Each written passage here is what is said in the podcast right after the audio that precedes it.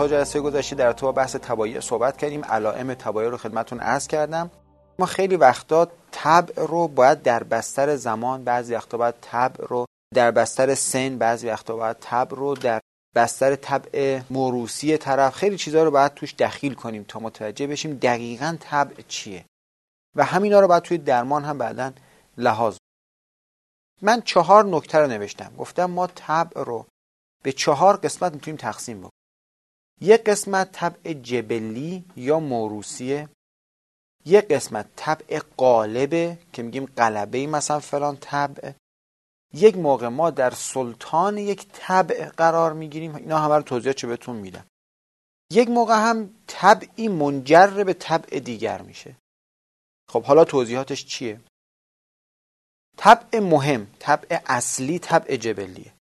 یعنی ما اول بررسی می‌کنیم که این شخصی که به ما مراجعه کرده برای درمان یا خودمون برای تنظیم آداب زندگیمون سبک زندگیمون یا فردی برای پختن غذا برای بچه هاش اولین چیزی که باید در نظر بگیره طبع جبلیه این طبع موروسی این شخص که به دنیا اومده طبع پایش چیه؟ یعنی در خلقتش چه طبعی داره؟ طبع جبلی هیچ وقت تغییر پیدا نمی‌کنه. این خیلی نکته مهمیه. ما طبع رو همیشه تعدیل می‌کنیم. یعنی یک نفر به دنیا که اومده طبعش صفراه یعنی گرم و خشکه باید مثلا با خوردن یک چیز سرد و تر طبعش رو متعادل کنیم.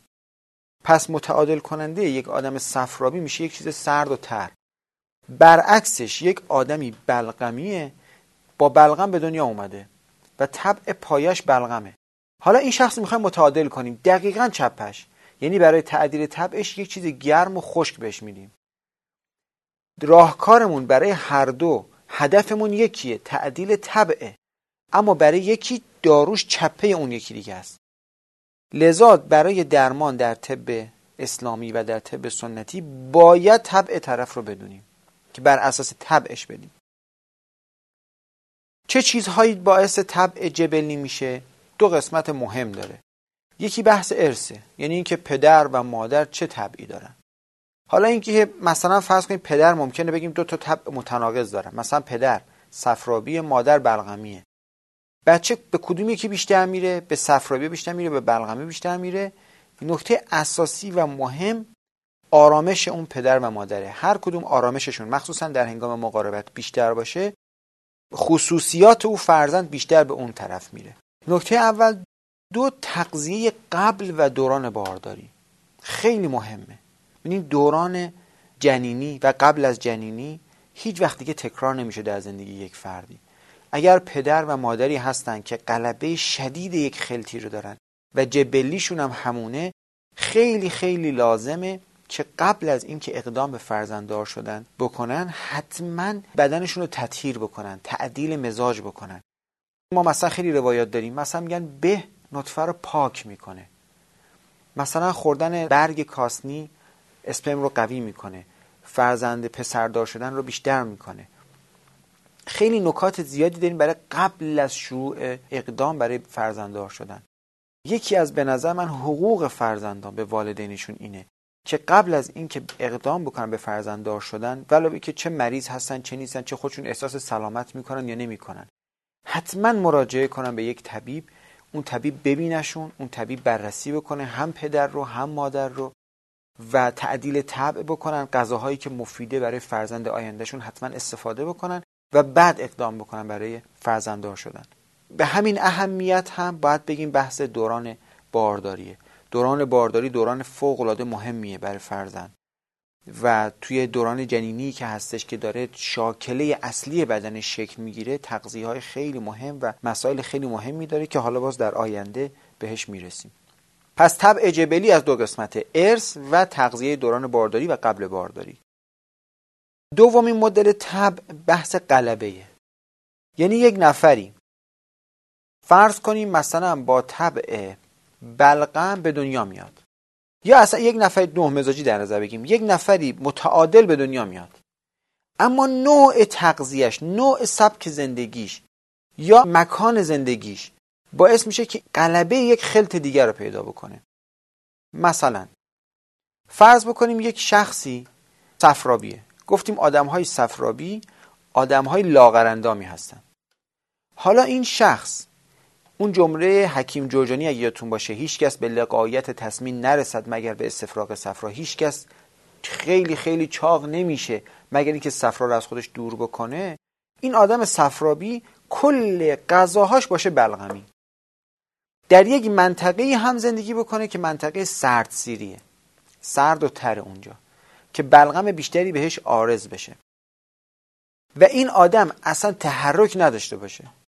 یعنی کلا یک زندگی کاملا آری از تحرک داشته باشه. پشت میز نشین باشه مثلا لحاظ کاری یا مثلا خانم خانهدار باشه و اکثر کارهای خونهشون هم کسی رو استخدام کرده باشن یا فعالیت ورزشی نداشته باشه. خب این آدم به مرور از طبع جبلی خودش فاصله می‌گیره میره به سمت بلغم. مینی آدمی بوده که مثلا توی سنین نوجوانیش اینا خیلی لاغر اندام بوده یا خیلی تناسب اندام داشته. اما الان که سی سالشه الان که سی و پنج سالشه یا حتی مثلا 27 سالشه چاق شده. و میگه هر کار می‌کنم لاغر نمیشم. یه کسی این که این قالب شده این طبع برش. یا حتی خیلی وقتا آدم متعادل فرض کنید جهاز حازمش خیلی خوب معده و روده همه داره کار می‌کنه. ولی این آدم یک مثلا عادت اشتباه داره. تو غذا خوردنش چه اینکه مثلا دائم آدامس میجوه. وقتی که ما آروارای فکمون کار می‌کنه شیره معدهمون ترشح میشه.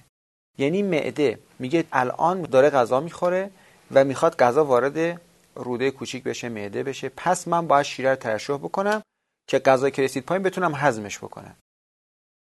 اما یک نفری دائم آدامس می‌خوره. بعد چند وقت خب دیگه شیره معده اگه زیاد بخواد ترشح بشه معده زیادی اسیدی میشه زخم معده می‌گیره هزار تا مشکل ایجاد میشه. بعدا به این نتیجه می‌رسه که فک این شخصی که من مغزش هستم داره زیادی میجنبه علکی داره میجنبه.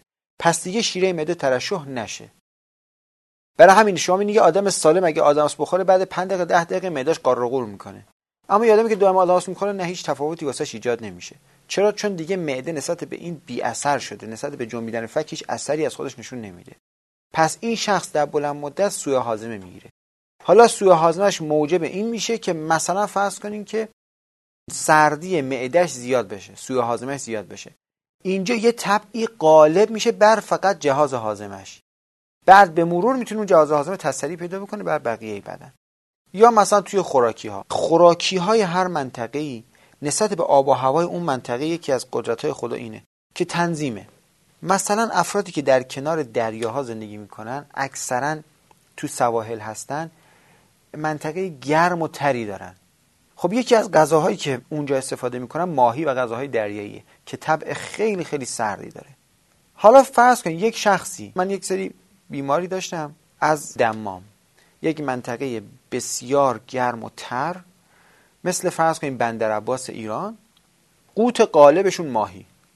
بیماری های خیلی خاصی می گرفتن و این چمایدی که من داشتم مثلا فرض کنیم آلوپسی total یعنی ریزش موی شدید که هیچی نمیمونه. اول سکه میریزه آلوپسی معمولی بعد میشه آلوپسی universal یا آلوپسی total که کل بدن و سر و مژه و ابرو همه میریزه. بدن کامل عاری از مو میشه. بررسی های مختلف نه افراد مختلف بیماری های سرد شدید دارن تو منطقه. اینا در یک منطقه گرم و تر زندگی می‌کردن و می‌کنن. آفتاب زیادی می‌گیرن. حالا غذای سردی مثل غذاهای دریا می‌خورن. این میشه درست. اما اینا سبک زندگیشون تغییر کرده. مخصوصا خانماشون توی خونه زیر کولر آب و هوا انگار یه آب و هوای کلا هوای خنک و معتدل. از خونه میام میشنن تو ماشین ماشین کولر. جای دیگه که میرن یا مرداشون که سر کار سر کار کولر. اصلا انگار نه انگار که این فرد داره تو یک منطقه گرم و تری مثل مثلا بندر عباس زندگی می‌کنه. همه جام که سایبون تو ماشین هم که سایه شیشه هم که دودی آفتابم نمی‌خورن. این غذا مال اون سبک زندگی بود. شما سبک زندگی رو تغییر دادی ولی غذا رو تغییر ندادی. باعث یک سری قلبه های میشه. قلبه سردی شدید و یک سری بیماری های پس میشه طبع قلبه سبک زندگی مکان خوراک چیزای ما. حتی عالم نفسانی. عالم نفسانی هم اثر می‌ذاره روی طبع ما. شما ببینید خدایی نکرده. یک نفری که یک عزیزی رو از دست داده از قدیم حداقل تو ایران رسم بر اینه. حلوا می‌برن براش خرما براش می‌برن گلاب بو بکنه همه چیز گرم بهش میدن. چرا؟ چون میگن غم سرده. این الان غم پیدا کرده. الان سردی پیدا کرده. باید خرما بخوره. باید حلوا بخوره. باید گلاب که گرمه بو کنه. سعی می‌کردن چیزای گرم بهش بدن که این سردی اون غمش رو جبران بکنه. حتی آلام نفسایی می‌تونه طبع قالب ما رو عوض بکنه. خیلی وقتا خیلی از استرسایی که زیاد میشه موجب تفاوت در طبع بدن ها میشه و این را باید حتما طبیب و یا خود فرد مد نظر قرار بده. مدل سومی که روی طبع اثر می‌ذاره و یکی از اقسام طبع می‌تونه قلمداد بشه بهش میگن سلطان. سلطان چیزی که در روایات اومده و در طب سنتی هم اومده بحث طبع سنه یعنی ما از زمانی که به دنیا میاییم تا موقع بلوغمون تحت قلبه دم قرار می‌گیریم. لذا ما اگر می‌خوایم طبع یک نوزاد رو بررسی بکنیم طبع نوزادی که تازه به دنیا اومده یا یک مثلا طفل شیرخایی رو بخوایم در نظر بگیریم حتما باید یک سری پارامترهایی رو تو دم ازش تخفیف قائل بشیم. یعنی اگر یک سری علائم خفیفتری از سودا نشون بده ما بیشتر شکه بر طبع جبلی سودا می‌کنیم. تا یک آدمی که مثلا چل سالشه. چون میگیم این الان به خاطر سنش تحت قلبه دم هست. دم سنش رو داره. شما نگاه بکنید خیلی از افراد که یه طبع جبلی دارن بیماری های اون تب تا یک سنی براشون بروز نمی‌کنه. چرا؟ چون درست سبک زندگیشون اشتباهی ولی گرمی سنشون رو دارن. کلا بخوام به دو قسمت تقسیم بکنیم. می‌گیریم جوانی گرمی داره هر چی سن میره بالاتر سردی بیشتر میشه. لذا پیامبر می‌فهمند گرم مزاجان و امت من رو بشارت بدی به طول عمر. چرا؟ چون حفظ حرارت حفظ جوانیه. علائم پیری علائم سردیه. اگر دقت بکنین حالا بعد می‌رسیم جلوتر اینا رو باز بیشتر با هم صحبت می‌کنیم. پس تولد تا سن بلوغ میشه سن دم. برای همین رشد خیلی خوبه. درست شدن خیلی خوبه. گوشت آوردن خیلی خوبه. از سن بلوغ شروع سن بلوغ صفرا شروع میشه. قد می‌کشه فرد تو سن بلوغ. مثلا می‌بینین بوی عرقش بیشتر میشه. خیلی وقتا زیر بغلش زرد میشه از عرق. به خاطر صفراشه. پرخاشش بیشتر میشه. خودسریهاش بیشتر میشه. عجول بودنش بیشتر میشه.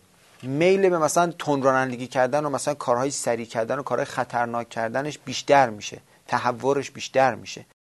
به خاطرش به خاطر که سن قلبه صفراه. پس ما اگه این نفر آوردن تو سن بلوغ من می‌خوام طبع اینو در نظر بگیرم صاف نمیگم صفرا داره. چرا؟ چون من از سنش در نظر بگیرم. میگم خب طبع جبلیش مثلا دمه الان به خاطر سن بلوغش تحت قلبه صفرا قرار گرفته. حالا من باید در نظر بگیرم که براش چیکار بکنم. از سن چهل سالگی سن سودا شروع میشه. تا حدود 55 تا 60 سالگی. از 60 سالگی به بعد تا انتهای عمر دیگه سن بلغم رو داریم. این میشه سلطان. آخرین نوع طبعی که من براتون در نظر گرفتم منجره بهش میگیم منجر. البته اینم باز توی هیچ کتابی جایی نیست. خیلی وقتا هدت یک خلط موجب ترشح خلط متناقض میشه. ببینین یک آدم صفرابی خیلی وقتا بینیش خیلی وقتا دهانش خشک میشه. یک آدم بلغمی خیلی وقتا تو خواب آب دهانش میریده اگه این نفر شدت بلغم پیدا بکنه ممکنه آبریزش دهان پیدا کنه. توی مثلا فرض کنید که آدم های تنبلی و سستی مال آدم های بلغمیه. اگه یک آدم صفرابی غذای گرم و خشک بخوره و بعد بره توی هوای گرم قرار بگیره بیحال میشه. علائم بلغم واسش بروز می‌کنه. شدت اون خیلی خیلی متناقض و ترشح می‌کنه. خیلی وقتا آدمای بلغمی که آدمای سردیان احساس حرارت می‌کنن. میگن من دوستم یه خنک برم واسطم. دو علت داره. یکی خب مقدار زیاد چربی که دور بدنشون گرفته اجازه نمیده حرارت بدنشون بره و حرارت در داخل بدنشون میمونه. نکته دومشونی که هدت خلط بلغم موجب ترشح خلط صفرا میشه. و این دلیل داره. اگه قوابش اینطوری نشه دیگه اون تو خلط خودش میره. با خلط متناقض یه خود میشکنه اون خلط اصلی رو. مثلا شما خیلی وقتا در حافظه افراد صفرابی حافظه خوبی دارن.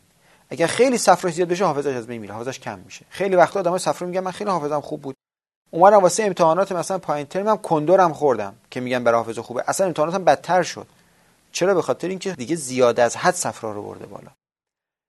یا مثلا فرض کنید توی دم و صدا افراد صدابی از کردم خدمتون تیرگیاشون زیاده.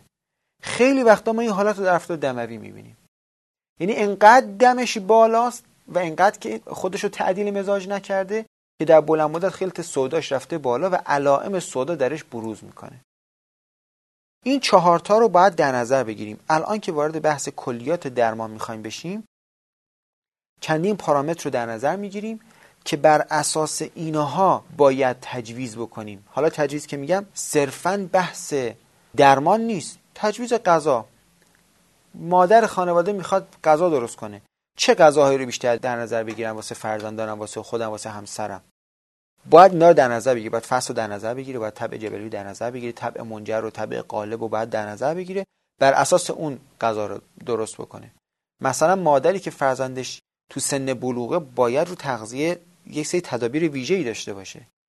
اون فردی که بچهش می‌خواد مثلا درس بخونه الان امسال کنکور داره مثلا امتحانات پایان ترم داره باید تو غذا شرط خاصی رو در نظر بگیره.